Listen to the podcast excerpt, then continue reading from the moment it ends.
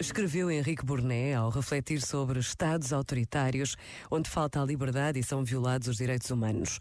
Nas democracias mais ou menos maduras do Ocidente, crescem movimentos que se queixam de haver por aqui liberdade a mais.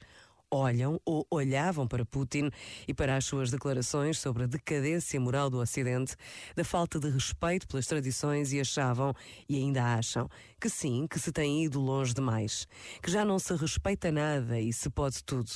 É esta gente do lado de cá que acha que um pouco menos liberdade nos fará bem a todos, convém mostrar-lhes a coragem dos ucranianos, das afegãs, das iranianas e de muitos iranianos também, e o que os move.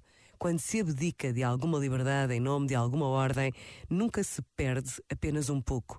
Há sempre alguém disposto a escolher por nós a liberdade a que temos direito. E é sempre menos. Este momento está disponível em podcast no site e na app da R F P.